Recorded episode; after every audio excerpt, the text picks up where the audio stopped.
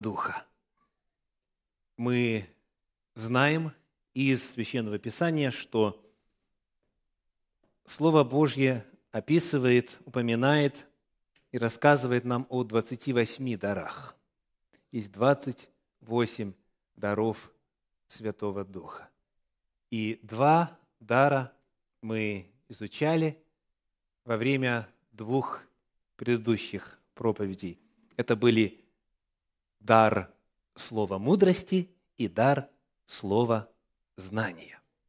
Сегодня третий дар Святого Духа в том главном списке, который находится в первом послании апостола Павла Коринфянам в 12 главе. Давайте прочитаем. 1 Коринфянам, 12 глава, стихи 8 и 9. 8 и 9. Дары различны, но Дух один и тот же. Это говорит четвертый стих. И служения различны, а Господь один и тот же, пятый стих. И служения различны, а Бог один и тот же, производящий все во всех. Но каждому, седьмой стих, дается Духом, дается проявление Духа на пользу. И вот теперь восьмой и девятый. Одному дается Духом слово мудрости, другому слово знания, тем же Духом, иному вера тем же Духом. Третий дар Святого Духа в этом списке – это вера. Сегодня этому посвящена проповедь «Дар Духа двоеточие. Вера». Во-первых, нам необходимо напомнить определение веры как таковой в Библии. Что такое вера в принципе? А затем мы сможем задать вопрос, что такое вера в качестве дара Святого Духа. Итак, определение веры. Что Библия говорит о вере? Что это такое? В свое время здесь, в Центре Духовного Просвещения, был прочитан цикл проповедей, который назывался «Измерения веры». И мы обнаружили, что понятие «вера» очень комплексное, очень многогранное – фактически означает пять отличающихся друг от друга явлений. Вера, термин вера, имеет в Священном Писании пять главных значений. Давайте кратко их повторим. В оригинале, в древнегреческом языке, на котором писались апостольские писания, с которыми мы будем работать сегодня, это слово пистис. Пистис – это вера. Пистеуо – веровать. Итак, что такое вера? С чего начинается вера? Каково первое, базовое значение этого термина? Приглашаю вас посмотреть на книгу «Деяния апостолов», 17 главу, 31 стих. «Деяния апостолов», 17, 31 ибо Он назначил день, в который будет праведно судить Вселенную посредством предопределенного им мужа, подав удостоверение всем, воскресив его из мертвых. Где здесь слово «вера»? Как оно здесь переведено? Греческое «пистис». Удостоверение. Именно так. Первое значение слова «вера» – это удостоверение, это доказательство. Священное Писание неоднократно призывает нас не верить. Вместо этого проверять. Чувствуете, в русском языке это однокоренные слова. Проверяйте, исследуйте. Откуда берется вера? Послание к римлянам, 10 глава, 17 стих. Вера от слышания Слова Божие. Это знакомство с информацией, это сопоставление фактов, это исследование. Вот что такое вера. Вера начинается с удостоверения, с проверки. Потому в библейском мировоззрении, в библейской терминологии вера равняется чему? Знанию. Я верю, потому что я знаю. То есть вера знанию тождественна, в отличие от распространенного подхода, который отражен в разных языках, где вера знанию как раз-таки противопоставляется. В Библии не так.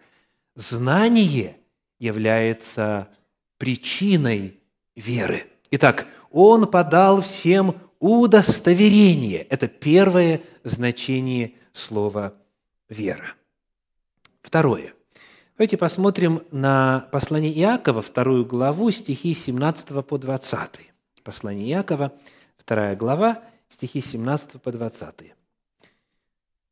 То есть мы сейчас с вами на этапе, на котором человек собрал информацию, проверил археологические данные, которые подтверждают хронологию священного писания, собрал документы историков, посмотрел на Библию сквозь призму естествознания, проверил, насколько точными и неискаженными сохранились рукописи и так далее. То есть человек позанимался, исследовал, собрал материал. И вот теперь звучит вопрос. А дальше что? Дальше что? И вот Иаков говорит, послание Иакова, 2 глава, стихи 17 по 20. «Так и вера, если не имеет дел, мертва сама по себе. Но скажет кто-нибудь, ты имеешь веру, а я имею дела. Покажи мне веру твою без дел твоих, а я покажу тебе, говорит апостол Иаков, я покажу тебе веру мою, как из дел моих. То есть мои поступки, они красноречиво свидетельствуют о том, во что я верю, что я считаю истинным. Ты веруешь, что Бог един, Хорошо делаешь, и бесы веруют, и трепещут, но хочешь ли знать, неосновательный человек, что вера без дел мертва? Скажите, какое измерение веры открывается здесь, в этом отрывке? Вера как акт. Вера как решение действовать. Вера как акт воли – Человек может собрать всю информацию, допустим, о какой-то медицинской процедуре, и узнать все о враче, который ее осуществляет, о хирурге, который будет делать операцию. Но помимо всего того, что он узнал, и все рекомендации, и весь процесс, он должен все-таки принять решение, лечь ли под нож или нет. Вот следующий вид веры. Это нечто отличающееся от первого этапа. Первый этап – собрать информацию, удостовериться. Второй – принять решение, действовать. Именно акт воли, акт, который побуждает человека теперь вести себя сообразно тому, что он узнал. Итак, это второе измерение веры – акт воли, решение действовать. Что дальше?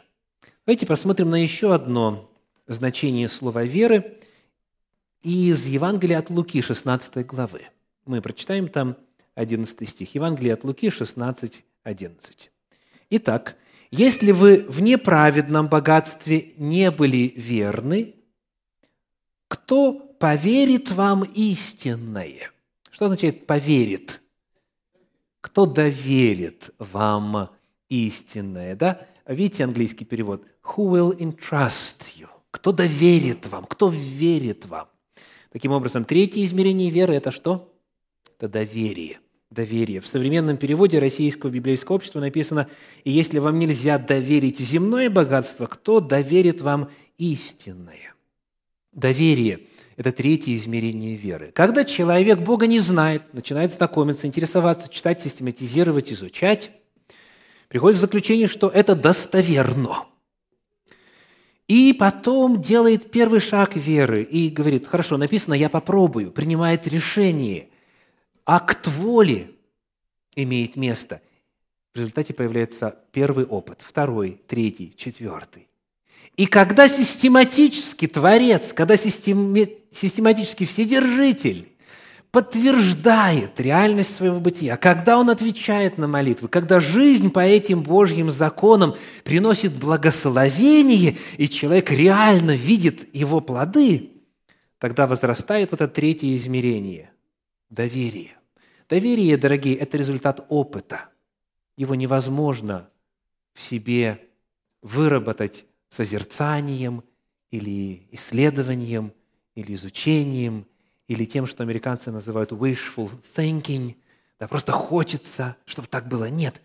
Доверие – это результат опыта, когда многократно человек обретает то, что ему обещали. Когда нет подвоха, нет обмана, появляется доверие. Это третье измерение веры. Что дальше?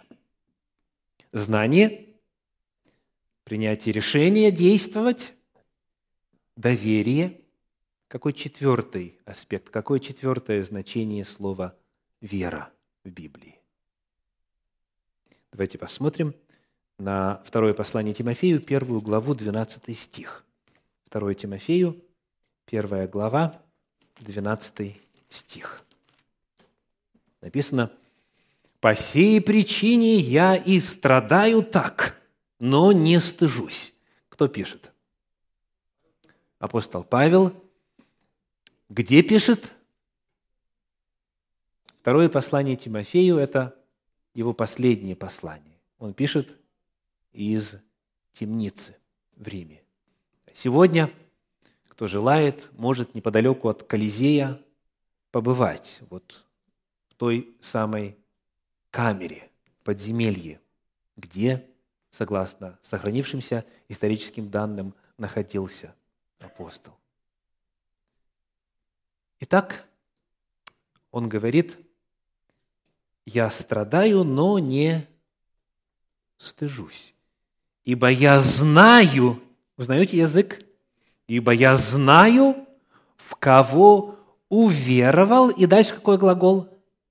И уверен. Я знаю, в кого уверовал, и уверен, что он силен сохранить залог мой на он и день. Апостол Павел смотрит в глаза смерти, он знает, он в этом послании пишет, он говорит, я знаю, что скоро буду казнен. В 4 главе, в 6 стихе он пишет, «Ибо я уже становлюсь жертвою, и, времени, и время моего отшествия настало». Он знает. Тем не менее, страдая так, пишет он, «Я не стыжусь, потому что я знаю, и в силу этого я уверен». Четвертое измерение веры – это что? Уверенность. Доверие, многократно подтвержденное, приводит к следующему измерению веры – уверенности. Уверенность вновь не появляется на пустом месте. Уверенность – это результат и следствие опыта. Есть люди в вашей жизни, о которых, если кто-то что-то недоброе вам начнет рассказывать, вы, даже ничего не зная о всех обстоятельствах дела, твердо произносите, нет, он на это не способен. Есть? Да, потому что вы уверены, конечно, люди нас порою обманывают, и наше доверие не всегда оправдывается. Но вот я сейчас пытаюсь проиллюстрировать само ощущение уверенности.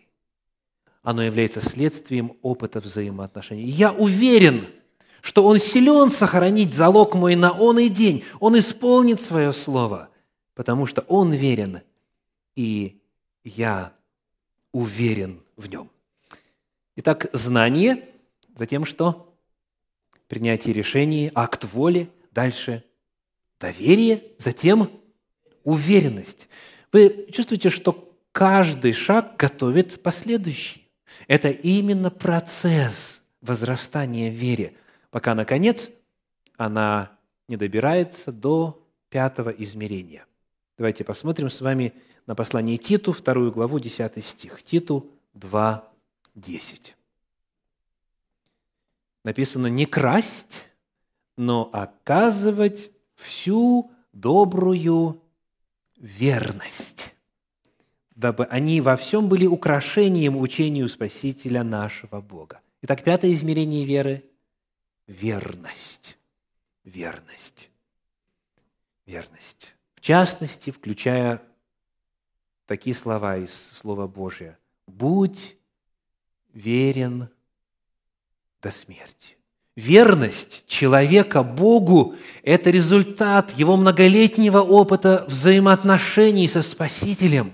И в результате человек верен, даже когда это ему вредит, даже когда это невыгодно, даже когда насмешки, даже когда порою угрожают жизни лишить, человек все равно верен. Он верен до смерти. Пятое измерение веры – это верность.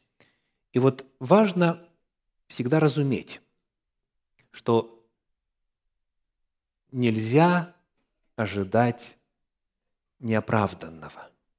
Нельзя человека, который даже еще не удостоверился в реальности бытия Бога, ожидать, что он будет Богу верен – даже что он ему будет доверять, нельзя ожидать.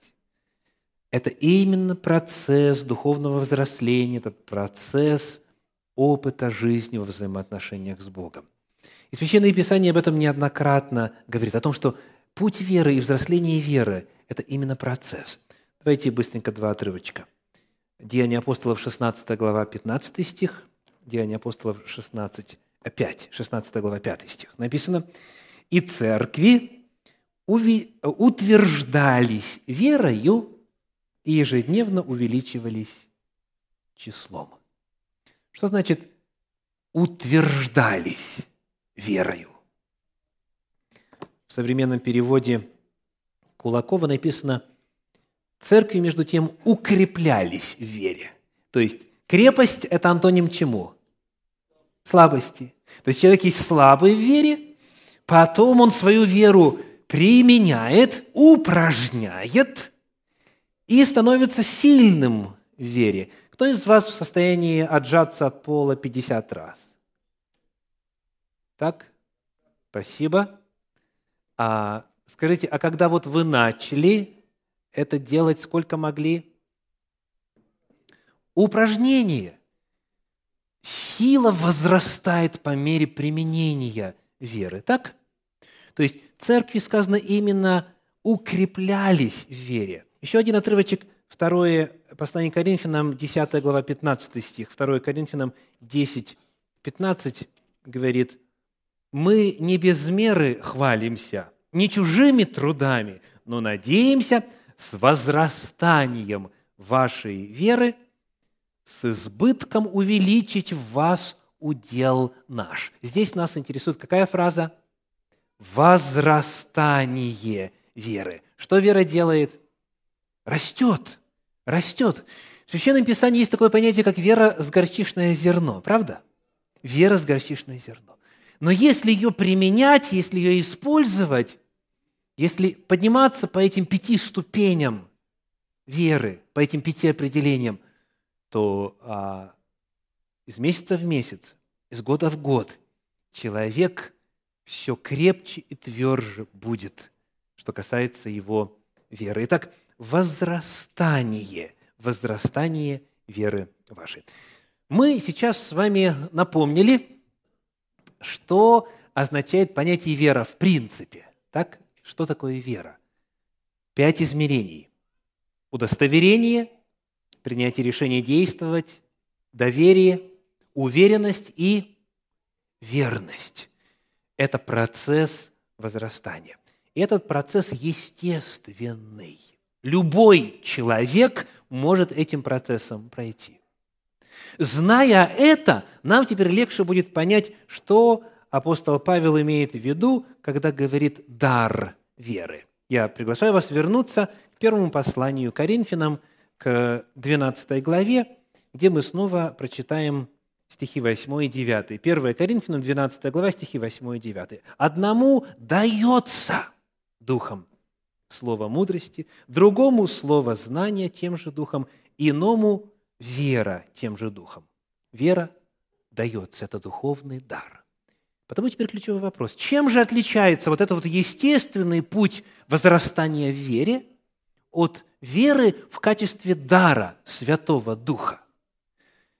Есть ли кто-либо из тех, кто желает или надеется оказаться в Царстве Божьем,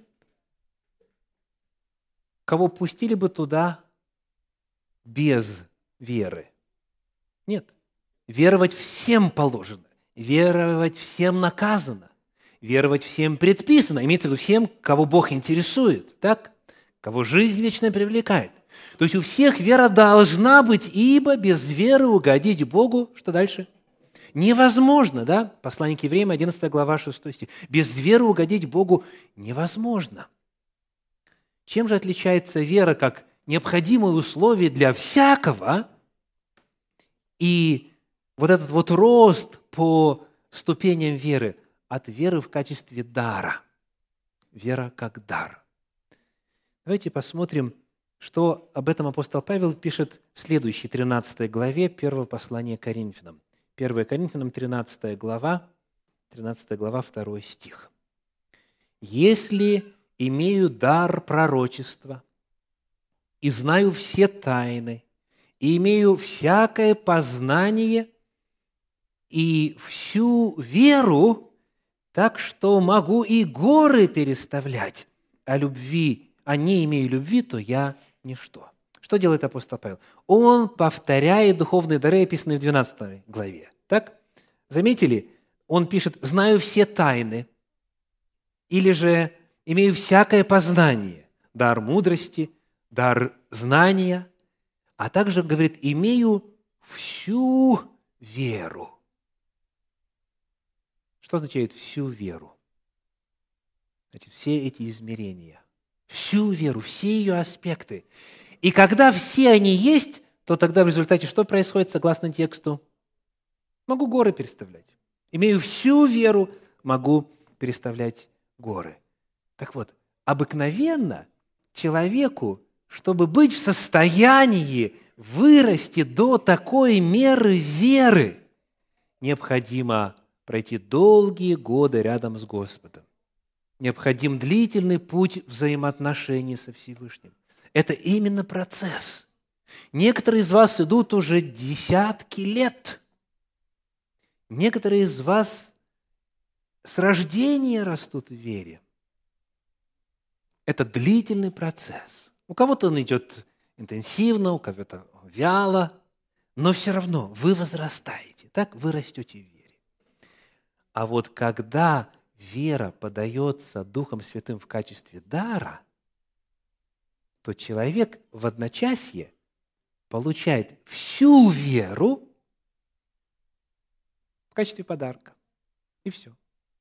То есть он просто верит у него все аспекты, все фазы веры присутствуют одномоментно сверхъестественным образом. То есть так невозможно. Кого бы мы ни взяли с вами из библейских героев, нет ни одного, кто мог бы верить вот так вот сразу на все сто процентов. Вспомните Авраама. В 22 главе книги «Бытие» он настолько Богу доверяет, что он готов принести сына своего в жертву. Так? А всегда ли так было? Пришли в Египет. «Сара, я боюсь, что меня убьют. Скажи, что ты моя сестра». Какова мера веры? Господь говорит, именно Сара, жена твоя, родит тебе сына. Что делает Авраам? Ха-ха-ха-ха-ха. Так и сказано. Авраам рассмеялся. Это вера? Авраам рос вере. 75 лет ему было, когда Всевышнего призвал, а 22 глава книги Бытия описывает, когда Аврааму было лет где-то 120. Он рос все эти годы.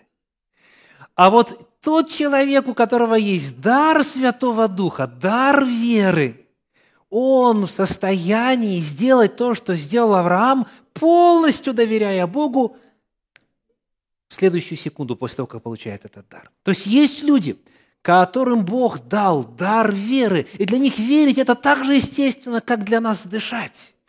Они минуют весь этот длительный, мучительный путь возрастания в вере. Они просто верят. Они просто доверяют, они просто верны сверхъестественным образом.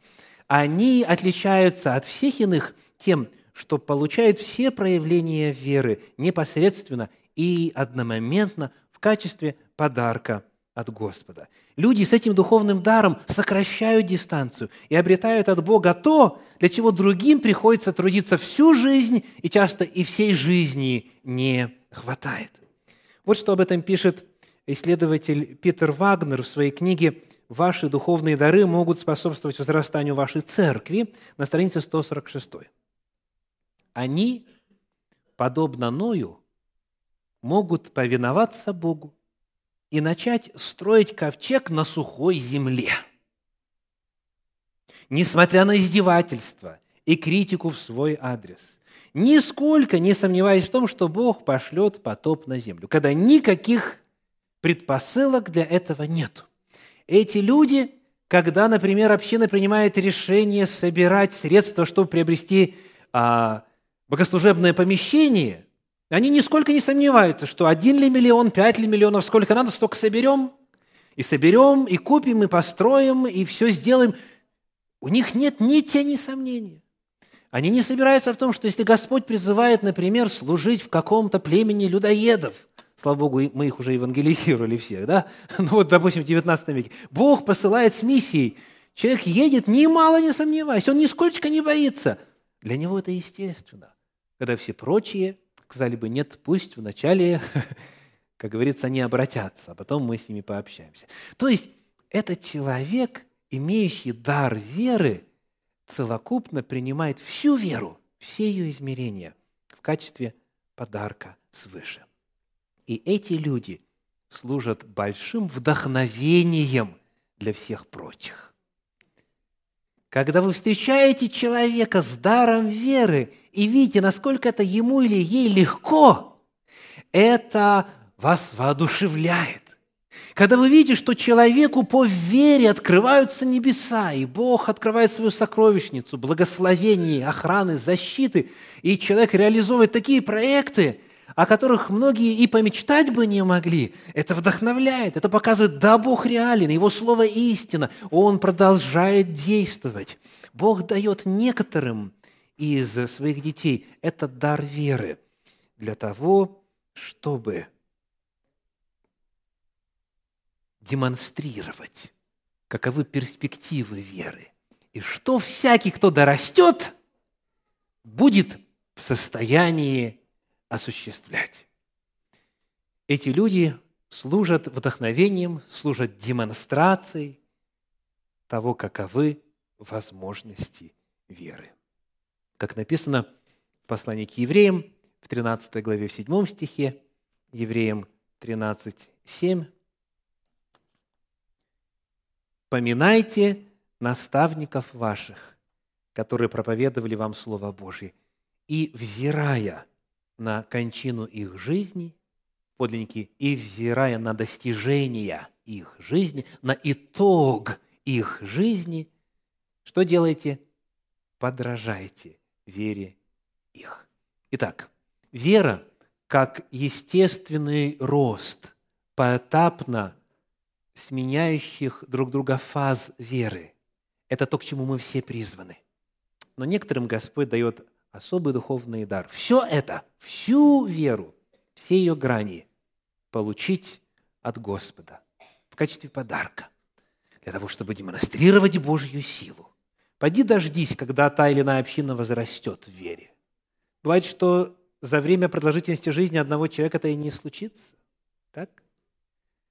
Поэтому Господь некоторым из своих детей дает этот дар, чтобы все видели наглядно, иллюстративно, что значит верить и каковы удивительные перспективы веры.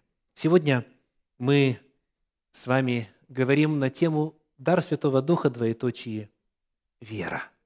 К вере призваны все, а те, кто получил особый дар, они нас вдохновляют. Посему, повторяю призыв Священного Писания, взирая на итоги их жизни, подражайте вере их – Аминь.